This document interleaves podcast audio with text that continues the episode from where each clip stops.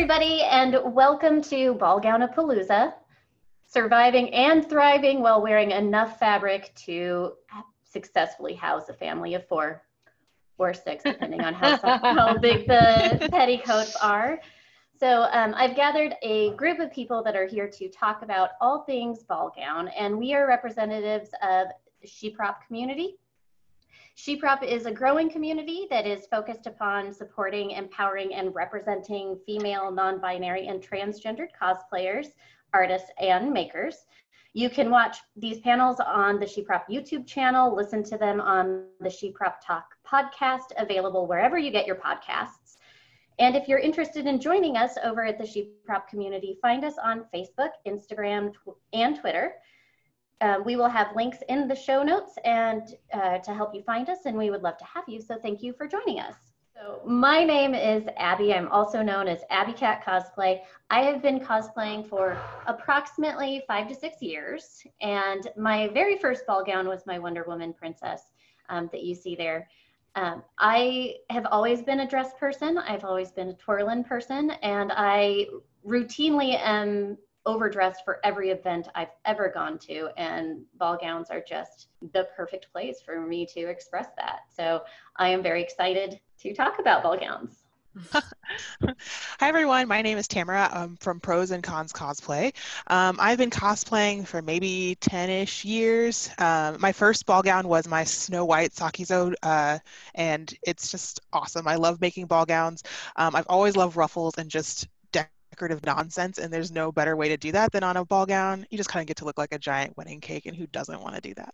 So, hi, my name is Miss Tayo. Uh, I've been cosplaying for about five years, and the first ball gown I made was actually, I think, freshman year of high school. Uh, I did some theater, and I was a costumer for theater, so I made some Edwardian ball gowns for production. And I love ball gowns because they're just, I love to make an entrance, and nothing makes an entrance like a giant ball gown.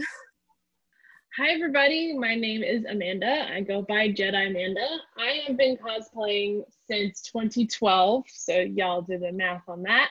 Um, I love ball gowns because I like to just throw whatever onto fabric and see if it sticks. Um, I tend to do ball gowns that exist in T V and film, especially Star Wars, but I also love to create my own designs of something like I did with my Anastasia that you guys see on the right.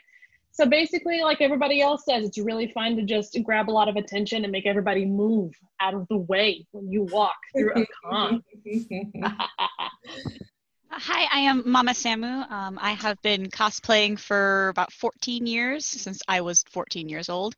Um, my first ball gown was technically Jane Porter, um, but the first big gown that made me fall in love with ball gowns was uh, my Cinderella, which uh, two hundred yards of fabric, uh, what ca how can you beat a twirl in that? Everything just felt right with the world, and I had to keep going, and Anastasia's been my most recent one, and yeah, I'm addicted. Hey everyone, I'm Casey Renee from Casey Renee Cosplay, and um, my first ball gown was my Rococo Belle. I really love Disney, and I just, growing up, I always thought I was a Disney princess, so like now I get to be one, so, and I like to twirl, you know. Well, thank you everybody from, or for coming today and for being here and ready to talk about this. Um, fortunately, when you get a room full of people who love the same thing, it's pretty easy to find things to talk about. So um, I am just so excited to dig in. And we are going to start with something that could, I think, be a panel topic on its own, which is underwear. Because Yay. You cannot talk about ball gowns without talking about what you are wearing underneath them. Um, it's very important, very, very important. And I know that Hannah has some opinions about that. So we are going to start with her. Can you tell me a little bit about how you start the foundations of a ball gown? Absolutely. I'm really enthusiastic about undergarments and corsetry and hosiery and uh, all the shapewear that you need to make a ball gown really do exactly what you want it to do. Um, I know that uh, every single ball gown you make is going to have a slightly different petticoat need or hoop skirt need or corset need, and uh, and that's something that's part of the research process when you uh, move forward into your ball gown adventure. Um, I have some that I use the same hoop for over and over and over, my round six hoop hoop skirt is, uh, you know, my best friend. I use it all the time. But um, then I, then sometimes I need an elliptical hoop skirt, which is a more oval-like shape where you're at the f top of the oval, and so you have a more sweeping train. I know a lot of us here have probably done that truly yep. Victorian pattern. Oh yeah, hell yeah! yeah. and and uh, I, I'm really. I'm really passionate about making sure a corset fits your body. Um, one thing I always get really worried about with people who are brand new to um, ball gowns is sometimes I, if you're not wearing the right foundation wear, you can get really exhausted. It's really tiring on your body. And having those really proper foundational garments to hold the weight of your skirt, hold the weight of your petticoat, hold the weight of all that stuff. Because, you know, like we said, hundreds of yards in some yeah. of these skirts. They are heavy. And I think that it's just really important to uh, investigate your undergarment options and what that means for the fit and the shape that you're creating. So mm-hmm. that's, yeah. So well you mentioned corsets. Mm-hmm. um, now, there we all are familiar with fashion corsets, and then we are familiar with how corsets can adjust your shape.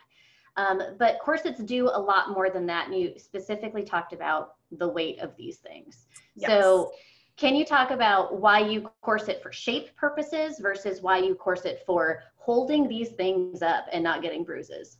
Absolutely. Um, one costume that I really love and I wear over and over is uh, this black velvet dress that I made for an Ursula costume. It is a full-length velvet gown, but it is not a big poofy ball gown. It's just all about shape. So I train in a waspy corset that is made of a cotton coutille with a uh, silk shantung exterior, and I wear it for about two weeks before I do a big event, and I wear it in incremental times. So that's an example of me wearing for shape, because that's an extreme curve uh, shape that I'm achieving. Um, But when I talk about weight, and we, let's say, our, I know a lot of us have bell ball gowns, and that skirt is heavy. Uh, the reason that we're corseting there is really for weight distribution. So my corsetry there, um, and, I, and I should clarify, when I'm talking about corsets and corsetry, I, I'm speaking about steel-boned corsets that are firm and and create structure for weight distribution. Um, it's it's not the same as the Amazon corsets that, you know, we've all we've all tried and had a great time in. Those are more like a boned bodice for the most part. And I wouldn't, I normally don't recommend wearing really, really heavy skirts on those kinds of things. I've made that mistake, and it, it hurts. You can hurt yourself. So some of us have scars from that kind of mistake. Yeah, yes. So be, Be careful and listen to your body. And I, I always recommend test wearing things. Um, so when you're wearing a corset for weight distribution, you really, you're not necessarily looking to shrink down really, really tiny or anything like that. You're, you're getting a firm foundation so that you can put a hoop and a petticoat and a bum roll and, and all that stuff on mm-hmm. top of your waist. And so it's evenly distributed so your hips don't kill at the end of the day. And that, so that's really the big difference between for shape and then for function. Uh, and they also marry. You know, there are times when you look at those, at that beautiful Cinderella ball gown that Sandy Powell designed where her waist is just so tiny. And And yeah, so small. And that is a true cinch situation, but it's, and it, it's also really necessary to hold all of that skirt. So there's a balance when you're picking your corsetry and what you're gonna do. Now, Casey, I know you also wanted to tackle the underwear category, because it's not just corsets and hoops, it's also crinolines and different shaped hoops, and actually, even below that, pantaloons. You've got your, you've got your bloomers. I highly recommend uh, a chemise or a shift as, as well, uh, because with the corsetry aspect of it, um, you need to have something in between your body and the corset. And it's, it's for cleanliness, but it's also um, to help keep your body just safer. Like if you're not, if you're very new at corsetry and a bone pops out, that's, not going to feel great on your skin all day. So like, it's just kind of just going to be a great, and they're so easy to make. And even if like, um, you don't want to make or like wear a chemise, you can also do a tank top and like put your um, sleeves down, just something to create a barrier, because um, it's, it's just going to be more comfortable. Um, I personally love petticoats. I, I love them. I love all shapes and sizes. I've got some that are like waterfall down the butt. I've got some that are like, you know, that go like super wide out. Some that, uh, my aerial one is just, just flounces, which is really fun. It's one layer, but it's, it was enough to create the barrier. And like the purpose of a petticoat is more so to create a barrier between your hoop and your actual garments, because um, it, depending on the type of fabric you use, if you're wearing a hoop and you have a really thin polyester or even a thin silk on top of it, you'll start to see wire, and that just isn't as attractive. So you wanna, you put a petticoat in between those to create a barrier. And um, also when you twirl in petticoats, it's, ooh, it's so good. So, so pretty. Good. It's just like a wave. It's like applause. Mm-hmm. People are yeah. applauding you and you're twirling. Yeah, like a, the Cinderella gown I mentioned before, it's two hundred yards of fabric. Uh, one hundred ninety of that is petticoat. Petticoat. Yeah. Like, yeah. Let's be honest. Um, now, let's just tackle the wrong undergarments real quick. We mentioned plastic boning and, and looking at non-steel boned corsets and how that's not what we're talking about here. Let's just pretend no undergarments. You're not wearing a petticoat. You're not wearing a hoop. What drawbacks does that give for your ball gown, for what you're going to wear or walking around in it? You're going to step on your gown. Yeah.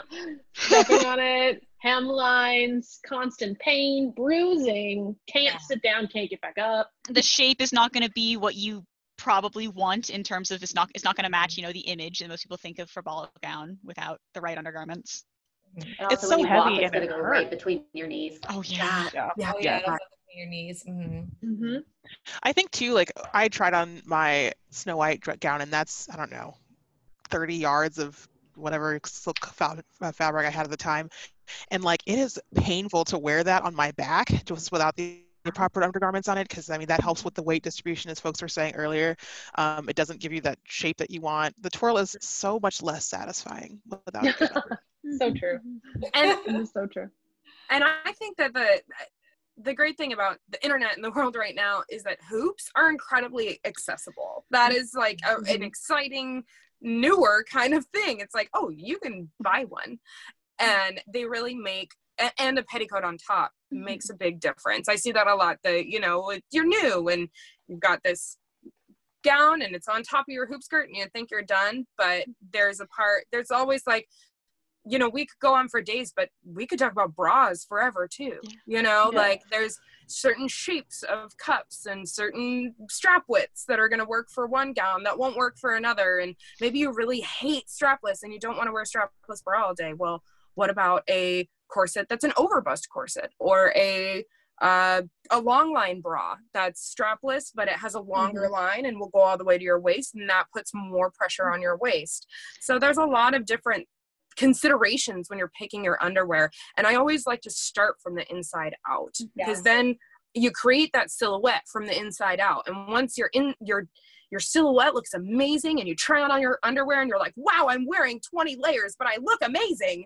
Uh, then you move on to making the gown. And it's, and so I know sometimes that's, that's not as motivating, but I, I find it very motivating, because I'm like, oh, look, here's all my corsetry, you know, and, mm-hmm. and my bloomers and my chemise. And these are the things I'm going to need to make the shape. And it is fun to make those look pretty too. Yeah, you'll find your garments will fit you better too when if you do all of your fittings over your undergarments. So that's why making them first is just so great. So that actually was a great transition into the next part of this that I want to go over, which is designing your gown. Um, so I know all of you had something to contribute to the design. Not surprised, everybody wants to talk about that. That is the most fun part of, I think, making a costume. Um, but let's go into historical first. So right now we're seeing a lot of people taking historical approaches to characters that we know, um, whether it's just designing in a, a historical style or using historical techniques. Um, so um, pros and cons. Let's talk to you first. Um, how do you approach historical ball gowns? Oh, and also for this conversation, we are assuming ball gowns means all gowns in general. We're going to be pretty liberal about what that word means. I think, um, you know, doing historical costuming can add a fun layer to costuming. It kind of gets you engaged in a different way. I'm always like excited to learn a new thing, um, and if you can learn, you know, oh, like here's a, a cool trick that they've, they've done historically to make this, or oh, here's how you get this specific silhouette. Um, when I was doing my Sakizo Snow White, um, I researched, you know, the history of Snow White, and, and though that design's a little bit different, I was like, oh, maybe I can at least like make my corset similar to the time period that Snow White um, existed in, just to make it more fun for myself when I was costuming, and to give me like a direction when I was trying to figure out what corsets I wanted. Um, so that can be a lot of fun. But a lot of times too, things just aren't realistic. I tend to do more recreation like cosplays, and so um, sometimes, you know, this corset from this era will work better than the ball gown style from this era, and so I can, can mix and match a little bit. Um, but whenever I can, I like to to delve into um, you know, whatever the history of that character or what that costume might look like. Um, I so I enjoy that. I do think though that sometimes there's this cloud of elitism that comes with historical costuming that frustrates me. Um, and so one, I don't think you have to do that in any way. It's just something fun that you can do. Um, I also think that sometimes, you know, when we're doing anything with a historical lens, we have to recognize the context of that history. And sometimes history wasn't great. Um, history was generally not great for brown people. So I'm always very aware of that when I'm costuming. And so, um, you know, I, I don't do a lot of Civil War era stuff because it just isn't great in my, my brain. Or when I when I do have to do things that are in eras of history that weren't great, I'm doing that with that lens of like, let's think about, you know, how I talk about this, or mm-hmm. what fabrics I'm choosing, or how I'm talking about that particular era, um, just to be sensitive to those groups. And Casey, you do a lot of historically inspired mm-hmm. costumes as well. So how how do you use historical eras to inspire your original designs? Um, I like to use the silhouette a lot of the time. So again, like um, if if it's something that I'm working on a new Sakizo, and uh, it's it's the Cinderella from the Princess book, and she has a very rococo shape, and so I'm using kind of historical inspiration, and I'm pulling from like the seventeen sixties and seventeen fifties, and even actually like a little bit of inspiration from the nineteen thirties does Rococo because of how like dramatic they made her underskirts. Um, but I, I really like to use it as inspiration and kind of patterns and guides to get to execute the final product. So like, even though like with my new, my Ariel, I did, you know, make thing, um, this, the supports, the arm supports from the eighteen thirties. I wouldn't call that an eighteen thirties gown or even an eighteen fifties gown, even though I used historical undergarments. It's a very much so a ball gown, but it just takes reference from these things that already exist. Cause I also think that like, if there's a silhouette you see and you're like, wow, that was successful for so long in this era, and you want to implement that on your costume, it's probably also going to be successful because we already have the knowledge that like this kind of color works with this kind of gown and things like that. Um, so I kind of just pull from anything and everything to get that final shape that I want. Uh, and that's what's great about history is like, it's really dramatic, like in silhouettes. You, you've got some great drama, and I that's ultimately what I like to create in my gowns is is drama. Like I want, I want it to move. I want it yeah. to think for itself. Yeah, you know? I love so, looking at like the different decades, especially in like the nineteenth century and the eighteenth century. It's like one decade sleeves are to your hair. The next decade there's no sleeves, and yeah. the other one that's like you're square, but then you're round, and it's just it's so fun. I yeah, love that. It jumps that aspect. And it's yeah. a really great imagine. It just gets your wheels going, I think. For me, at least, like I just like can't, like I just keep going, and I'm like, oh, idea, idea. Oh, I like this, you know. And so it's a great reference point. And also, I like, like you said, um, the research aspect. I like learning about like why they made or wore this, you know, a bum roll. Like I like that part. It's fun. It adds, you know, it teaches you a little bit. So, mm-hmm. Does anybody else have something about historical cosplay that they want to add before we move on to some of the other design elements? Um, I guess I, this is kind of historical cosplay, but I like taking bits from history. Like say if you have like this crazy fantasy outfit, like uh, the Red Queen, uh, No Flutter's uh, Queen of Hearts has been my life for two years. And that silhouette, it's not a historical silhouette, but it takes pieces from different eras. So it's really fun to take something that's like, this is a fan, this is a shape. What the heck? How would I even make this? But you look at history and take, oh, Oda did that kind of thing. Well, I can modify that to make this thing that doesn't exist. So it's really great, like taking real life history to apply to something that, you know, doesn't all, it doesn't exist, to make your own. Yeah. Yes. Shape. It's super fun, and we have the we have the internet to help us research that. It's not like we're going through encyclopedias and libraries. Like you can you can experiment and you can learn quickly. That's Google is your friend. You don't have a library like down the hall that you just oh I do. Oh yes, you know that there's a corner I, library yeah. I have just in the attic. You know? I actually yeah. genuinely do have library books about fashion history, because sometimes libraries will decommission their oh, yeah. books and be like, nobody's mm-hmm. checked this out in twenty years, and they'll be like, ooh, yeah. I'll People take that. Yeah, I'll keep yeah. that. Smells weird, but it's still, I'll take it. College. And I, and I do have books now, sewing books now. Yeah, yeah. yeah college textbooks. Oh, yeah. I'm going to keep that fourth edition, of course. Yeah. Yeah. I, yeah, I just got a really weird book recently that's eight, uh, eighteen, it's like a sixteenth century to eighteenth century, and it's just It's just um, illustration. Oh of the, just like, of just like the lookbooks, essentially? Yep. It's oh a my gosh. Of, oh. of like four hundred years. It's You're going to share the name and yeah. author of that book sure. in comments when we're done. Yeah, um, absolutely. Yes, please. So we, we also see a lot of people do ball gowns that are um, inspired by non-ball gown wearing characters, or original designs of characters that have very well-known outfits, and we're going to be like, I'm doing a different take on that. So um, Amanda, I know you've done this quite a bit. Mm-hmm. So when yeah, it comes yeah. to putting an original spin on a, an established character, how do you approach that when designing your ball gown?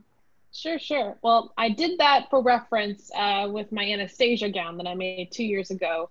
And um, it came to the fact that I really wanted to cosplay a princess, but I really hated that gown. But I didn't hate it to the point where I'm like, not gonna do it. I hated it because I wanted to fix it. And so I took the color, as that's mainly what I wanted first. I wanted the color, but tweak the color a little bit. So that's what I tell people first. If they want to change a little bit of aspects, pull the colors first, figure out the colors you want, then start talking about silhouette. Or you can do it the exact opposite. But the first for me was like, okay, well, I'm gonna make it yellow and pink, but I'm going to change the yellow to gold, and I'm going to drop the pink down a couple tones to make it more magenta or more like more richer fact. So I have that final final gown that Anastasia wears, but I tweaked it to make it a little more my taste. And I think that's really fun, and I think that's a great way for someone to dip their toe into design in general. And like a lot of people want to, I feel like a lot of people want to get out there and design, but they just don't know how. And so I'm like, well, change the color, change the color of that gown. Or maybe instead of making the, that, uh, you know, that hoop skirt, a circle hoop skirt, make it elliptical. You know, that's just those little things first. And that's what I typically tell people to start doing if they want to look into more design, especially from something, a gown that ugh, I thought was terrible. Well, and also your, your gown, your Anastasia gown is extremely recognizable. Like nobody looks at that and thinks, who is that? Unless they've that? never right. seen the movie. Mm-hmm. um, yeah, yeah. So and, and, these tweaks that you're making, they did not take away from the character that you're trying to portray at all. Right. And I think that's a challenge. Um, also is to stay in the parameters if you want to do that. I mean, if you want to take Anastasia and go to space with Anastasia, go to space with Anastasia. But I wanted to stay in a recognizable thing. So like I said, I tweaked the color, I tweaked the shape like a little bit. And then like some of the embroidery, I, instead of doing circles, I did like a flower tulip, you know. There's there's parameters to stay in with design to make your character look like that ultimate character. And um, I, I think it's a challenge. I think it's really fun. Speaking of space, Miss Tayo, space. You have taken a very non-ball gown wearing character and made a ball gown. My trash can boy? My trash can. Yes, your little, your adorable trash can best friend. R two D two is my favorite character, like, of all time, of, like, anything. Like, I don't, I, I can't explain it. Um, but I made a R two D two ball gown because I wanted to. So everyone, you know, when Star Wars was purchased by Disney, it became this whole thing, like, Princess Leia's a Disney princess now. And I was like, oh, you mean R two is a Disney princess now. So I took some inspiration from two princesses that I really loved. I took a little bit of classic Cinderella and a little bit of classic Belle, and I tried to get something R two out of it. You know, I really wanted that dome sh ball gown shape uh, to for his little his little dome, and uh, you know, I. I kept it pretty simple with the design, right? You keep those major design elements, you really hit that color mark, and then uh, just have fun, right? And uh, even when I was making my uh, my crown, I was like, well, what do I do for a crown for R two, you know? And I, I, yeah. I experimented. I made like a little round one that ended up looking kind of like, uh, I don't know, it looked weird. It wasn't right. And so I, I ended up with like a circular diadem kind of situation that suited the character a little bit more, because it was, again, accentuating all the round aspects of R two and that tubular shape. Um, and so I had a lot of fun with him. I, I put some lights in the skirt too, just to kind of give it a little bit of uh, a little bit of twinkle, a little bit of sparkle. Yeah, and it, it definitely ended, reads R two D two. Yeah, like, yeah, it, it is R two. It, yeah. Like there, there's no yeah. question about it when you see it. And then I actually have a, a, a later on I made my my partner. Uh, Prince C three O, three P O, so Sir three P O, and lovely. It's uh, a gold tail coat, and uh, you know, it's got the the circle on the stomach, you know, and so I think that that's part of any time that you're doing a design. I like, you know, I like I like what you said, Amanda. The the the color story, I think, is is a major element for a lot of these characters we love, right? Yeah. That color, that that's color what you story. see first. You see yeah. the color first, and yeah. you're like, I gotta nail that. If I don't yeah. nail that, no one's gonna know it's R two. Exactly. And you're like, but, yeah. I know I was gonna make it a silver ball gown, and then I was like, but really, he's white. Really? Like he's, he's, white. he's exactly. white, and so I have to make it white. And uh, but I think that those are. But then I got I got my silver. You know, I got my little silver peplums with my lights in them, and and you get those elements from from those little design pieces that you mm-hmm. bring together, and it's really fun. I I love design. You know, it's a passion for me. I have, I got a degree in it, and it's something I care about. And I love the, yeah, that perspective of, are you coming from the shape? Are you coming from the color? Are you coming from the character? And it's, it's really fun. And I think the biggest part of it is just play, and, and you'll, you'll come up with something that you love eventually, and you won't be able to stop thinking about it. And then you got to make it. Um, so another thing that we're starting to see with design, um, an increase in popularity of it, is there are some very well-known artists um, that are putting out content that people are then taking and building their cosplays from that artist inspiration. And Sam, I know you've done this quite a bit. Um, so tell us a little bit about the artist that you use for inspiration, and and why that's a direction that you've chosen to go in some of your designs. Um, uh, I, there's been a few artists that I've made from, uh, we mentioned a few, uh, uh, Hannah Alexander I've dressed up from. Um, this design behind me right now is from No Flutter. Um, uh, Sakizo has been mentioned quite a bit. I've yet to, I'm tackling one of theirs next. Um, I, I love seeing what artists can do that animators just don't have the time to. Because so many of my favorite uh, things are, like, I'm I'm a Dis I'm a Disney fan. I grew up in the anime community. Like there's there's there's so much much beauty in the outfits, but you can't animate all those little details. So I love seeing what the artists do. Like uh, uh, Jedi Manda just mentioning um, uh, the uh, Anastasia's gown. I agree. There was problems mm-hmm. with it, and so I love I love that movie, but I could not. But yeah, then she Hannah, like a sherbet ice cream cone, and it's so exactly, plain. Like, like, like, like, like th thank you, you understand.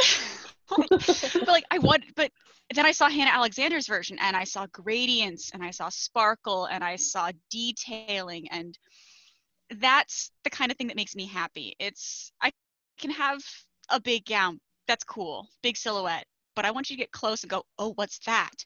Oh, what's that pretty thing? The, the little details, all of the fine stuff that brings richness to a costume and makes it look like something that popped out of history.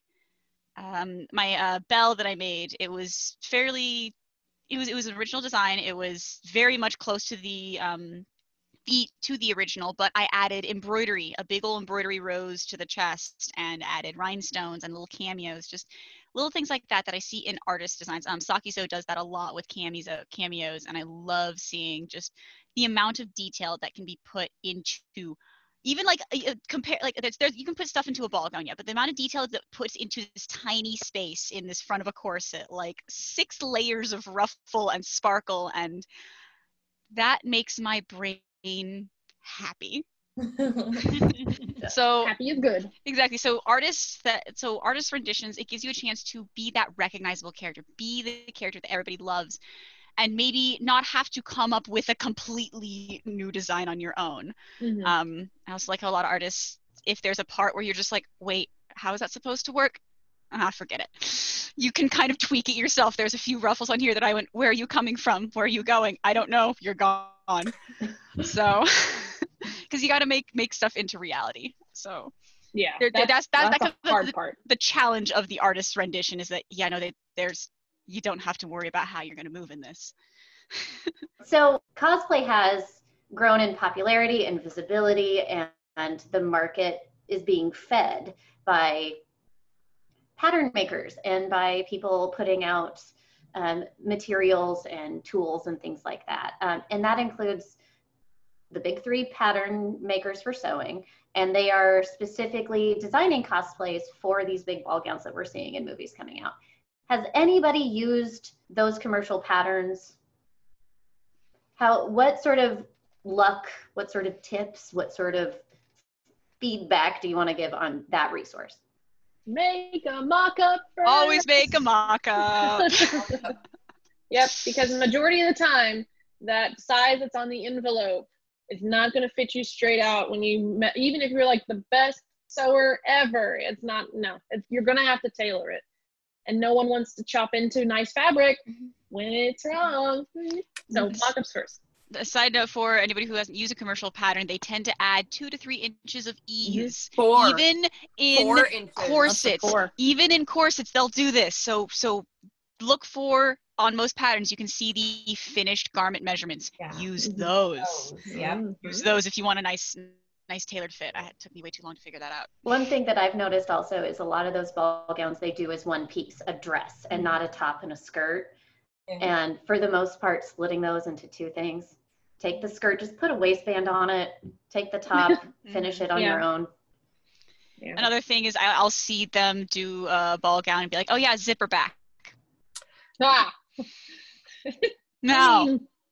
You could if you want. You really could. It better, you better have a heavily boned corset underneath. Yeah, right, like right. Up. It just looks better. It's nice. Yeah. It's it makes the back pretty. Yeah.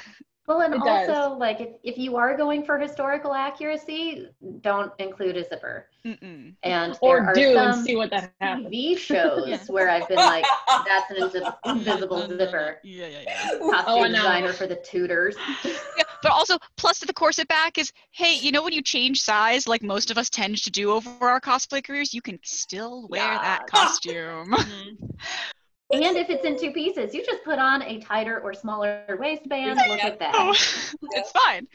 Yeah. Adjustability, when you're putting this many hours into a costume, make it adjustable, please. Like, we all change, it happens. Through the course of a month for some of us, like, like depending on what time of the month, it just...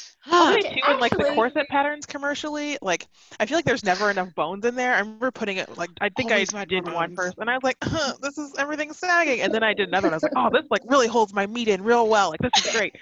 So um, I think they're great for like starting out of like, okay, now I understand like what a bone does to a corset mm-hmm. and making that initial shape, and mm-hmm. I think it makes it a lot less intimidating when you're just starting out. Of like, okay, like a commercial pattern exists. That means someone else who's like maybe an average mm-hmm. seamstress has done this before, great. And then moving on to better patterns. Um, and then I moved on to a better pattern. I was like, oh, like, oh, okay, now it makes sense. Like there's way more bones. Like yeah. this is the appropriate material to use. Like I'm, like, I love it's a learning process. Uh, yeah. Independent pattern makers. I'm really yeah. digging them. Just and yeah. when the big three talk to the independent pattern makers, I'm wearing like, this is an American Duchess. This is their um, nineteenth century corset pattern. Yeah. Like this, this is the American Duchess one that I think Mc- they go through some McCall's. McCall's, McCall's. So McCall's uh, has their patterns. And it's like they were making courses beforehand, but the the big mm-hmm. three have started reaching out to costumers to get the actual good stuff instead of their approximation mm-hmm. of the uh, thing. So, and this is this is one of the best commercial patterns I've ever used. It's honest. Really good. I like it. I just did red threaded, and it tops mm-hmm. anything I've ever any course. Oh yeah, I also, I also have the panniers. Oh, pretty. I made these I in like two hours, by the way. Two hours. Nice. Can be done. So let's move on to the next topic, which is kind of getting into actually making these things, because you all have talked about yards of fabric and all the details and embroidery and beads and boning. And I mean, the amount of materials that go into these is extensive. I mean, hundreds of yards of fabric in some of these. And that can be really cost prohibitive for a lot of cosplayers, because this is an expensive hobby, let's not pretend. So when it comes to making these things, where do you spend your money? Where do you think, don't skimp here, use an old bed sheet there? Mm. And Amanda, do you want to mm. start with that? Yeah, I'll start with that. Um, I mean, honestly, money is one of the biggest things you should really pay attention to. Um, in my opinion, I would rather spend the money on the fabric that you're going to see versus the fabric that's going to be underneath. And so, you know, I mean, there's ways to keep costs down, but it ultimately it's up, it's all your decision. I'm not going to be like, you can only use polyester for your undergarments. And then someone's going to come and be like, no, you only use national cotton. But no, no, no, do, do what you want and do what your money allows. And it's okay, you know. Um, but one of my biggest cost effective things to do is to um, use more polyester. It's okay, guys. And, you know, I mean, yes, silk is beautiful and wonderful and lovely, and I like to use it as much as I can, but it's okay to, instead of silk dubioni, you're buying polyester shantung. Like, it's fine, it's fine. Um, my entire Anastasia is shantung. Not- yeah, yeah, my entire Queen of Adala is shantung. And mm-hmm. the other one, my one other one is like some stretch poly velvet. Ooh, awful fabric, but hey, she looks great.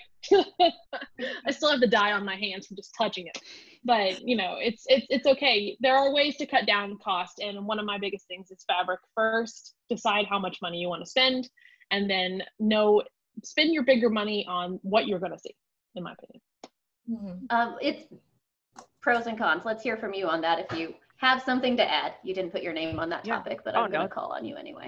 That's okay. I don't know that I figured out a really great cost-effective way of doing anything, but um, oh, no. I think, it's yeah, cosplay. But I think, right, like it's cost, yeah, exactly, cosplay. And I think um, I agree with you, you know, spend the money on stuff that you're going to see. Also stuff that you're going to want to last a long time. So I definitely spend mm-hmm. a lot of money on my boning, you know, I, yeah. I try and go specifically for spiral steel.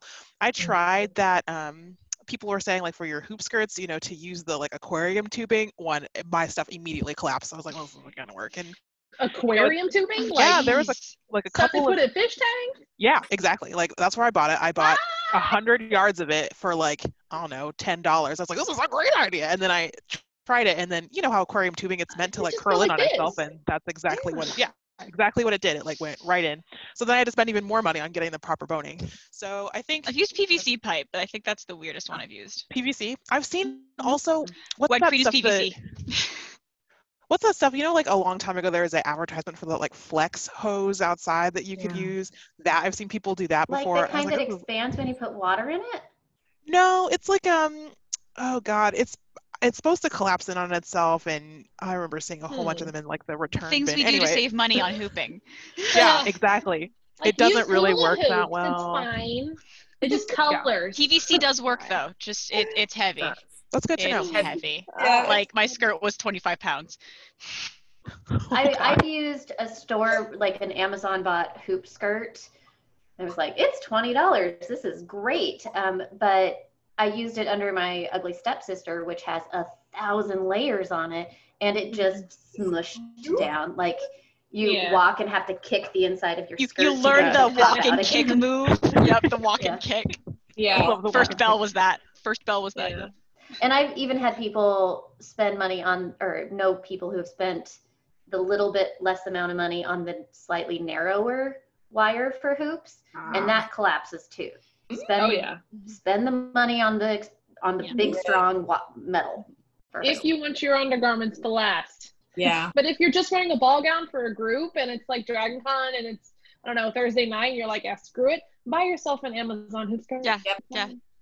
Yeah. yeah. There are I still use mine that I got five years ago for various things. Like, yeah. I always feel like I buy less than I need and then I always have to go buy more. So always buy more than you need to of boning.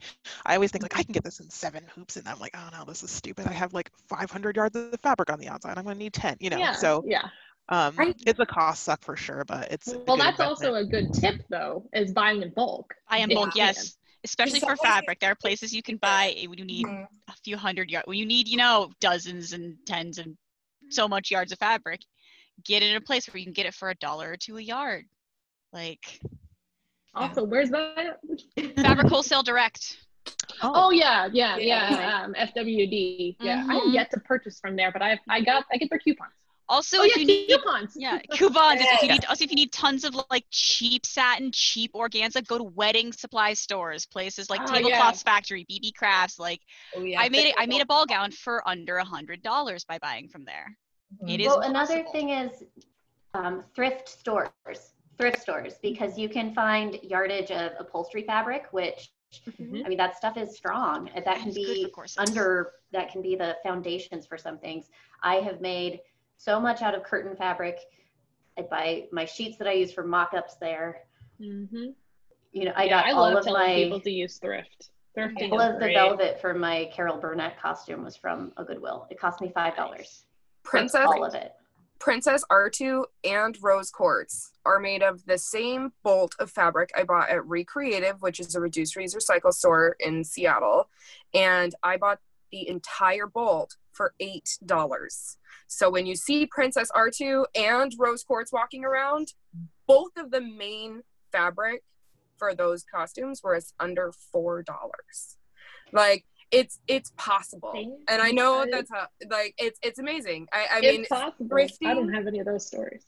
Thrifting, thrifting, and reduce, reuse, recycle. If you can find somewhere in your neighborhood that does it, um, there's a lot of great. Uh, sales and things. I know right now Recreative is having fifty percent off a dollar a yard, and it's pretty cool to to have that resource so close. But yeah, nice. uh, my my bell is made out of curtains from Goodwill. I bought six uh six gold shantung curtains for six dollars each under well, forty dollars. Don't forget you can dye fabric. Mm-hmm. So yeah. if you're going to these thrifting places, if, if you're going to wholesale places or places where you can get a lot of yardage, color it's important. If you can find something that color matches, great. But it costs five dollars for a jug of eye dye at the grocery store. Mm-hmm. So you can dye fabric, you can change the color of fabric, you can mm-hmm. be patient you with yourself if you do. Yes. yes. And, and be safe about it. Be safe. And don't use that pot for cooking afterwards. Yes. Oh, God. Oh, we lost somebody. We lost him, Amanda. We lost Amanda. No! Sorry! Yay! That has never happened before. I'm dead serious. That has never wow. happened before. And I was like, what? I yelled the biggest expletive! Quick, change your name I'm back. So I'm so sorry. Gotcha. Okay, so a little bit of a technical issue, but we're back up and running. So thank you very much. Um, moving on from the cost part of this, I mean, we had a ton of great ways to save.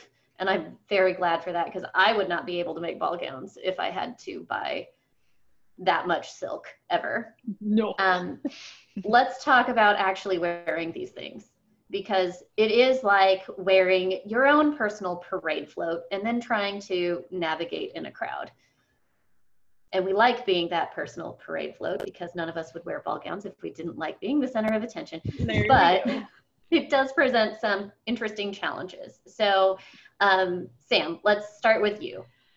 Uh, so I have actually gotten, the, the question I get the most when I'm in a ball gown is, oh my gosh, how can you wear that? And is that comfortable? And most of the time the answer is yes.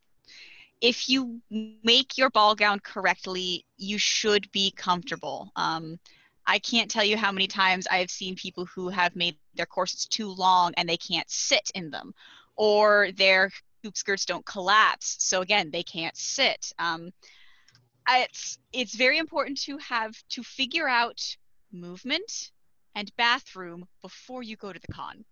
Figure mm. out how to go to the bathroom before you go. Like, I, it is possible in a ball gown. It is very possible in a ball gown.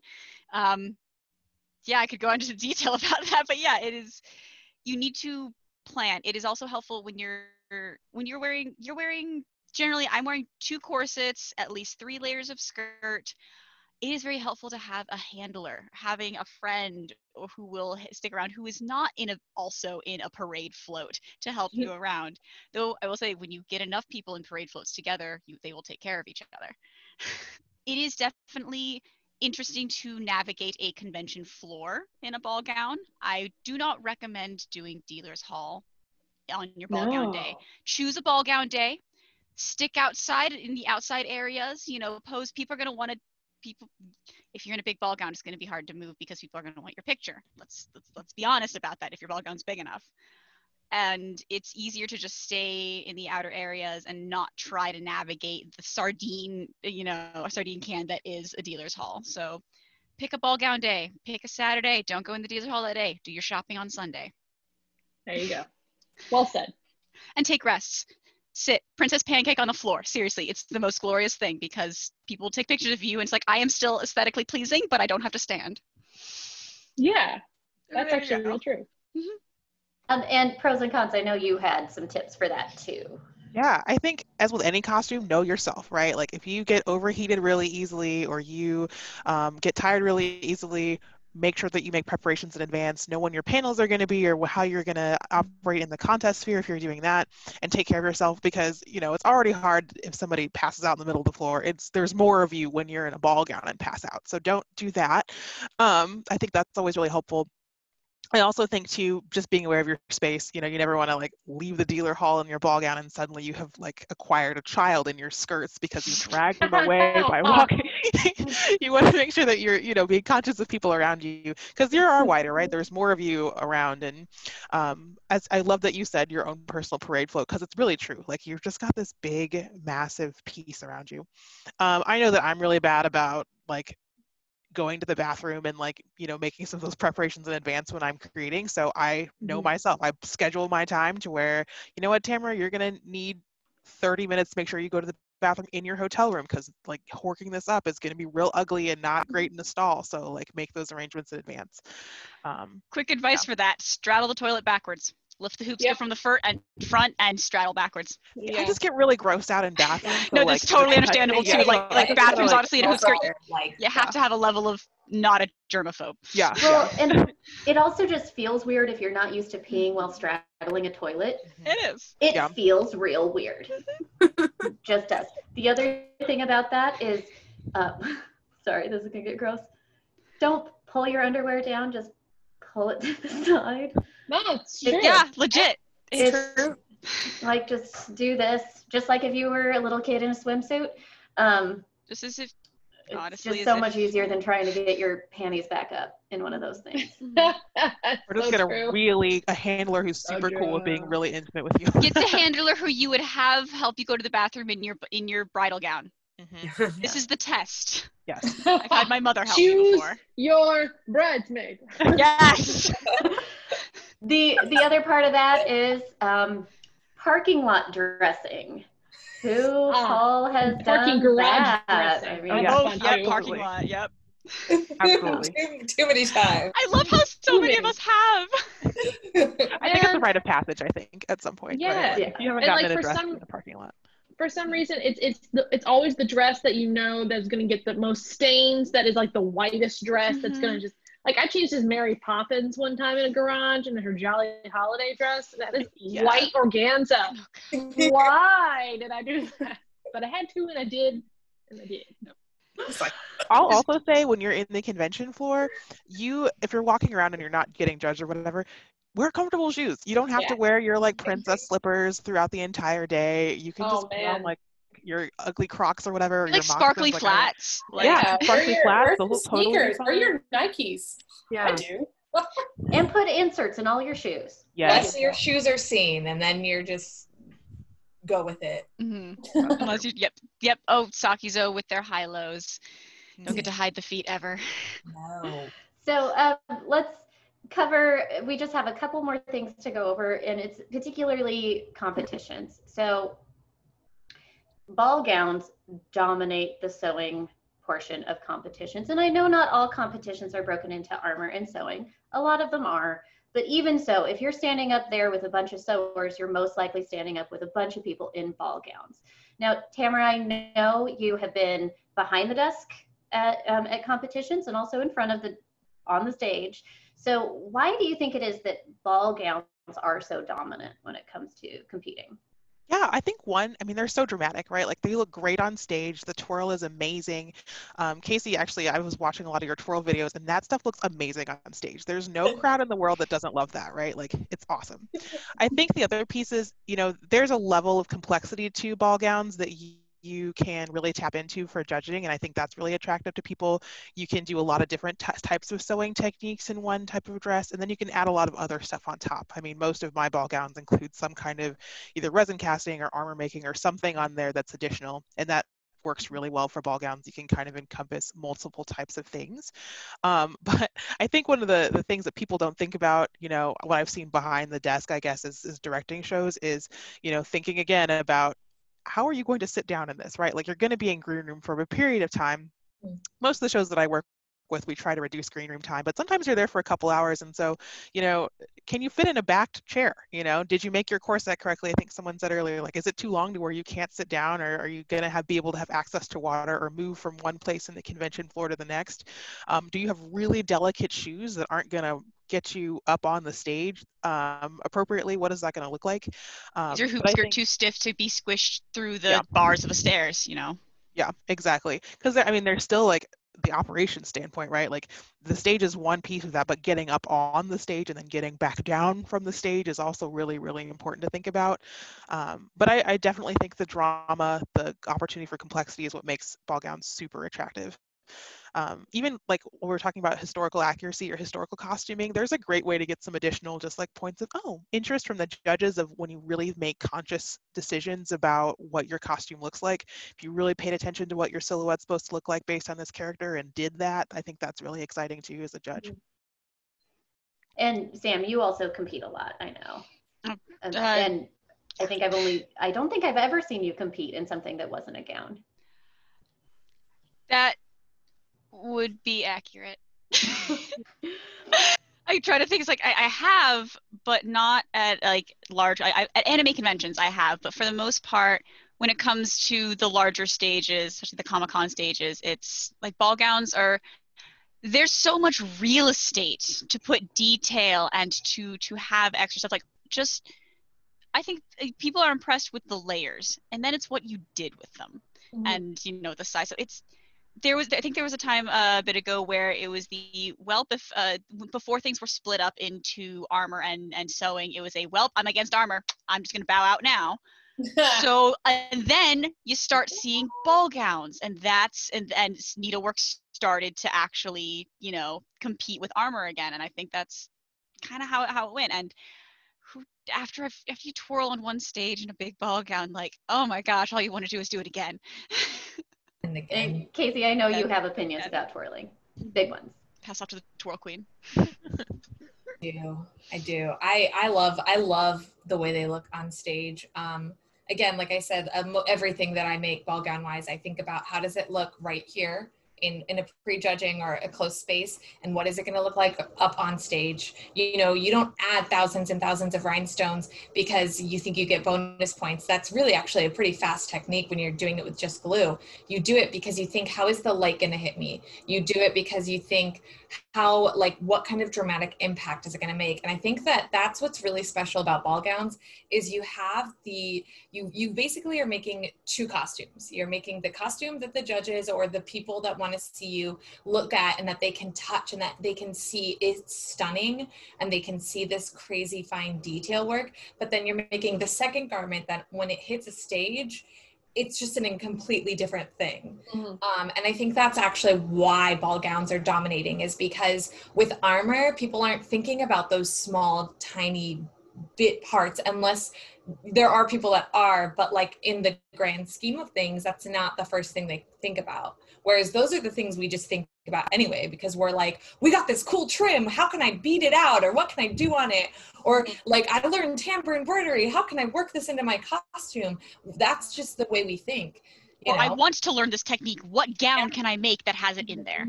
Yeah. Like, that's so why I chose arachne tamper. You're basically making two costumes, and that's the way I see it for...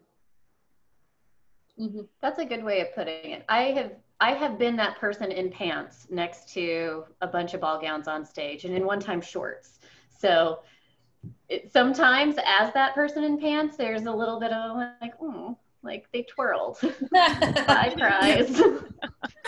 When you at the I, same when, time, oh, sorry, sorry, go ahead. Oh, I was gonna say at the the it's not. the one time, but the one time I competed at Emerald City Comic Con, I was not in a ball gown. I was Winifred Sanderson from Hocus Pocus, lined up with eight different ball gowns, and it was like, I got no chance here because I'm not in a hoop, and that's a lie also. Um, just because yeah. we're in a ball gown doesn't mean you're going to win, uh, mm-hmm. as Abby and I know. Um, and yeah. Paradox Curse did it for me. But, you know, that I, I think that there is something really stunning about a ball gown on stage. I've also loved having a ball gown on stage, too. But I think it's, you know, uh, your your yardage doesn't exactly. mean anything uh, unless it comes with that design element that's really important and that workmanship that competitions are really looking for. Really glad you said that, because I think a lot of times people think, oh, I have to make a ball gown and that's the only way I'm going to win. And one, that's a really terrible way of thinking about being a competitor. But I think, you know, objectively speaking, it is way easier to make a, a simple hoop skirt than it is to make a well-tailored pair of shorts. So I think, you know, thinking about what, sure, you know, you have a lot of real estate, but it's what you do with that real estate and whether or not your finishings and your internal seam work and all that stuff is really, really clean, then you have a lot more potential to work with. But I mean, you know, I've definitely, I've lost to a ball gown before, I've won with a ball gown, I've won with pants. So it just kind of depends um, on your, you know, workmanship and things, and also what other people bring, you know. And, yeah, exactly. and and you don't know, like, when you're watching a competition, you can't see what is there. You can't yeah. see what the details are. Like, I've, there have been many times where it's like, yeah, that's a big ball gown, but this has hand-sewn details and embroidery and paneling and tailoring and, yes, military uniform. Like... Yeah. So, um, the last topic is care and storage of this. These garments are huge. You know, we got to know how and where to keep them and how to put them away and how to clean them. And Hannah, you're going to tell us how to do that. And then once you're done telling us how to do that, we'll all fess up and say what we actually do instead of what we do, we are supposed to do. um, so I, uh, I took this on because I, this is like part of my job. I'm a costume assistant. I work in a giant closet. Um, and that's kind of what I do. And we, I have learned so much about storage, and uh, there are many things that I will never do that I do at work because I'm maintaining rental, high, high, high quality rental garments, um, you know, for opera. Um, and, uh, but what I can say about cleaning your garments is is please clean them. Um, they will last longer. Uh, I like to recommend, uh, I, I do like to recommend dry cleaning if that is possible. I know that's not always possible. If it is possible, I think dry cleaning is the cleanest you're gonna get your costumes. For in between a convention, if you really just need to get the stink out, maybe that means a spray bottle with some vodka on your armpits to kind of uh, kill that bacteria that's happening. Always test that. If you dyed your fabric, I don't know if it's going to hold. Like, I, you know, so there's there's a lot of consideration to keep in mind when you're cleaning your garments. Um, don't put your corsets in a washing machine, like, ever. Uh, you know, and I, that sounds like straightforward, but but like don't, don't do it. But like don't like don't. don't. Like, you know somebody's done it. Yeah, mm-hmm. Like spot clean it, you know, like, uh, you know, if you if you gotta, again, vodka spray bottle might be your answer. Um, but uh, as far as, as uh, we talked a lot about how um, ball gowns, you really wanna make them in two pieces. And so I like to recommend that make them in two pieces. If it's possible, hang your skirts. if they're not too heavy. Um, when I say hanger skirts, that also means in your construction process, put some hang loops yeah. in. A hang loop is just a piece of ribbon uh, or twill tape or like, like anything uh, that is a loop that uh, holds at the strongest point on your waistband that you're going to put on a hanger, right? Hang loop. Great. Um, I like to store my bodices flat. I don't like to hang them. I like to roll them and put them in a box. Uh, but just because I don't like putting stress on shoulders, but you can also hang them. Like that's fine too. Um, I, I think hoop skirts store flat. Uh, if you can avoid hanging them on a wall, they like to warp sometimes. Uh, at, at work, we remove the hoops. That's, that's how we deal with that problem. We, we use connectors and we remove the hoops and we store the hoop in a box by itself, the steel, and then we hang the skirt. And then when we go back to do the show, we put the hoops in and they're, they're all labeled and we put them in. I understand that that's like probably not what's going to happen. My personal hoops are hanging on a wall out in the hallway. Um, you know, cause I don't care. You don't. They're not for rent. So, yeah. Um, but yeah, that's, I, I think my biggest thing is, is clean your costumes if you can. I like to make most of my ball gowns, um, machine washable. I'm going to be really honest. Like my, my, if it's polyester for the most part, unless you've dyed it, you can put a lot of polyester in a washing machine. Um, hang dry if possible. That would be ideal. Uh, just so you're not getting pilling or potential burning or, um, warping of your fabric. Um, but again, all of this advice, like, take it with a grain of salt. Your gown is different than my gown. You know, like, your construction is different than my construction. Uh, but I, I would say, I think that, like, if you can wash your costume within a week of wearing it, that, and then dry it thoroughly and store it, that's ideal for the longevity of this costume that you put all this work into. But quick fixes, you know, vodka and water in a spray bottle are really going to get the smell out. Um, I really like those little shout pens for lipstick on the inside of your bodice because you know it's going to happen. Mm. There's no avoiding it. Um, yeah, and then, yeah, and for storage, you know, any way that your boning is not going to warp and that your skirts aren't going to warp, and get those hang loops in there. It's really going to save you in the long run. You're going to put a lot less stress on your your costumes. Okay, now yeah. How many people actually do that on the panel? No? Oh. I wash my costumes really religiously. Sometimes mine get dunked in a little bit of cold water and woolite, and then that's, that's it. I wash my garb after Ren Fair, because you have to.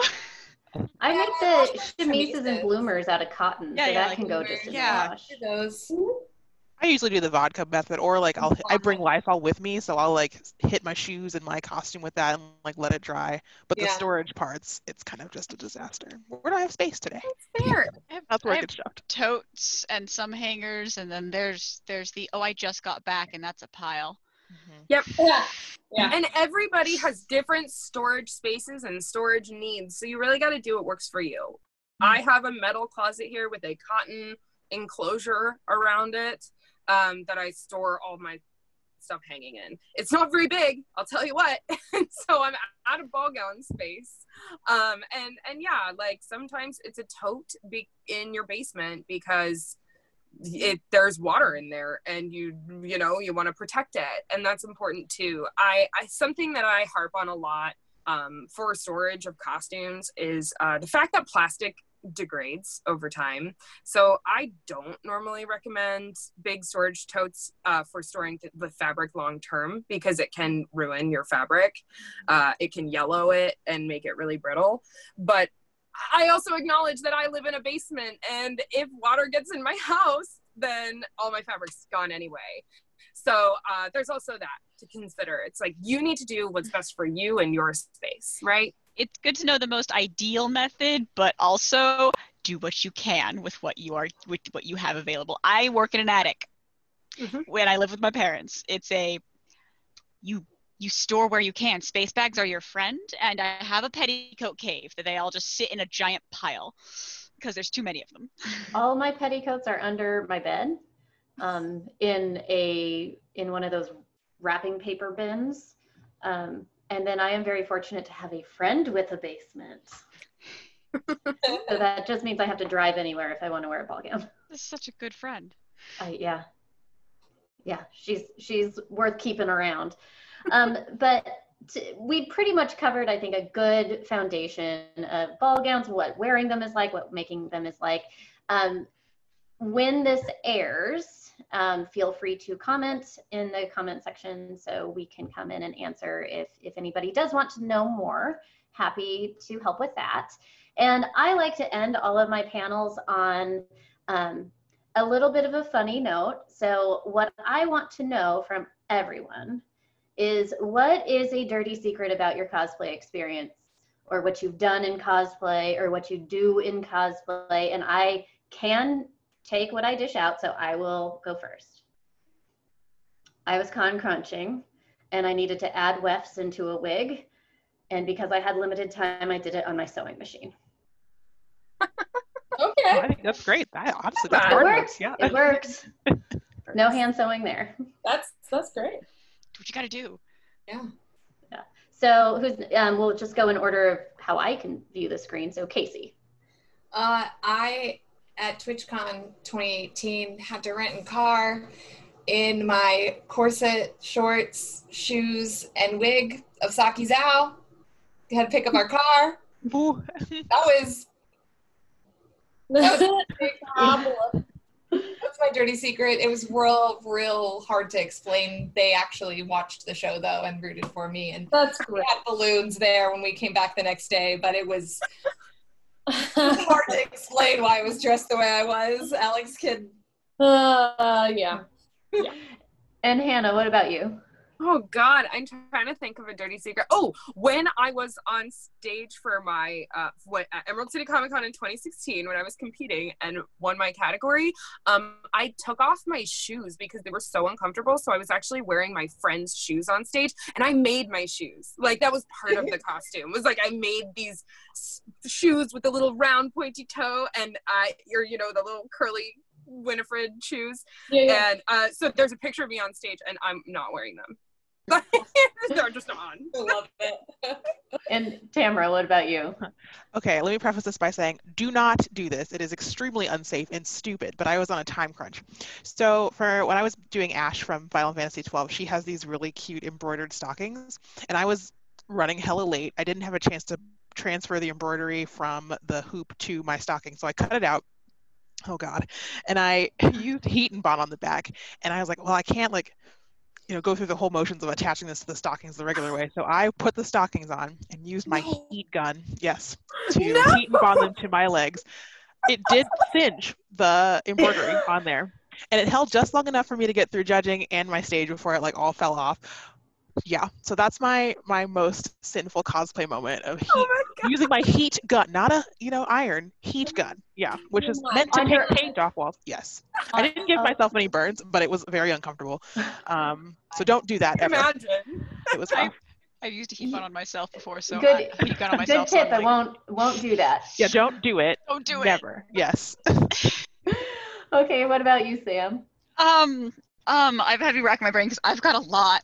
But uh, I think I think the year I did Maleficent at E C three, that one was um, I I sewed uh, a lot of that skirt together in the hotel room the night before, and it has no waistband. It still has no waistband. Like, it is zipped up the back. There is no. It is it is tight, but I, like, of course it went over it. But there is no waistband on that thing, and I got judged by the co by the co-founder of, of Singer, and I just wanted to die. Like, the vice president of Singer just like. And it was a bra I'd made myself too, which was just don't. Just don't. It was bad. It was bad. So, so yeah, just just no waistband. And I, I think I almost I, I you know, that whole experience was a. I built a lot of the costume in the hotel room, and it was a mess. Kitchen sink cosplays. When you want to do every single method that you can think of and want to throw it all in one cosplay, do not recommend. Do not recommend. Okay, Amanda, wrap it up. Sure. I, I mean, I have a lot of just on-stage snafus that have happened to me. Honestly, with every costume I have definitely competed in. but I go through them quickly. Um, let's see, Queen of Amidala, Senate Gown, Star Wars Celebration, Orlando. Um, I was on stage in the wings. My hand is like, I have this big robe on, and this robe has a lot of rope trim kind of down there towards where your hands are. And I'm sitting there just kind of like wiping the sweat off my hands, and I feel a pin, and I pull the pin out, and I'm like, ooh. Shove it back in there. It's still in there. um, let's see. Uh, I half of Anastasia's crown is somewhere in, in the Marriott at Dragon Con. Um, Dragon Con. Uh, yeah. Just Dragon Con. Enough said. Dragon Con. And the last one was this past uh, C two E two. I competed with my katana. And she has these two fans that like I can like work on stage and really fun. And so I'm backstage like practicing my fans, and I drop one, it breaks. Oh, oh terrible! I make that. It's fine. It's fine. And uh, there was this uh, small moment in me going panicking, and then I look at my friend who's just like, "Okay, I can do this. I was trained. What do I need?" I said, "Gaff tape," and we found we found a stagehand. He was like, "Black or white?" And I was like, "Black gaff tape." And so we got it real real tight on there, like five minutes before I went on stage, and I was just like, "I can't believe I broke it. I can't believe I did it." Okay, so thank you. It's it's time to wrap up here. Thank you everybody for taking the time to do this panel with us. It was really great. I'm so glad I got to spend this time with all of you. Um, so real quick, just go down the line and remind us your name and how we can find you on social media, and just let us know what that is. Anybody start? I'll start. My name is Abby Cat Cosplay. You can find me under that name on Instagram and Facebook. I'm Casey Renee Cosplay. I'm on all the things. Check out my YouTube. I'm Miss Tayo. Uh, I'm mostly on Instagram, and that's uh, spelled T Y O. That's me. Um, I'm Tamara from Pros and Cons Cosplay. You can find us on Facebook and Instagram, Pros and Cons Cosplay. I'm Mama Sammu. Um, I, you can find that same name everywhere. And uh, yeah, that spelling, S A M M U. Nice. And I am Jedi Amanda. You can find that everywhere and on my website, Jedi Amanda dot com. Yo. Yeah, dot com. Well, thank you very much for coming to Balganapalooza, and hopefully we will see you for the next panel that we do. And join us at the SheProp community. We would be happy to have you. Woo! Bye! Bye! Bye.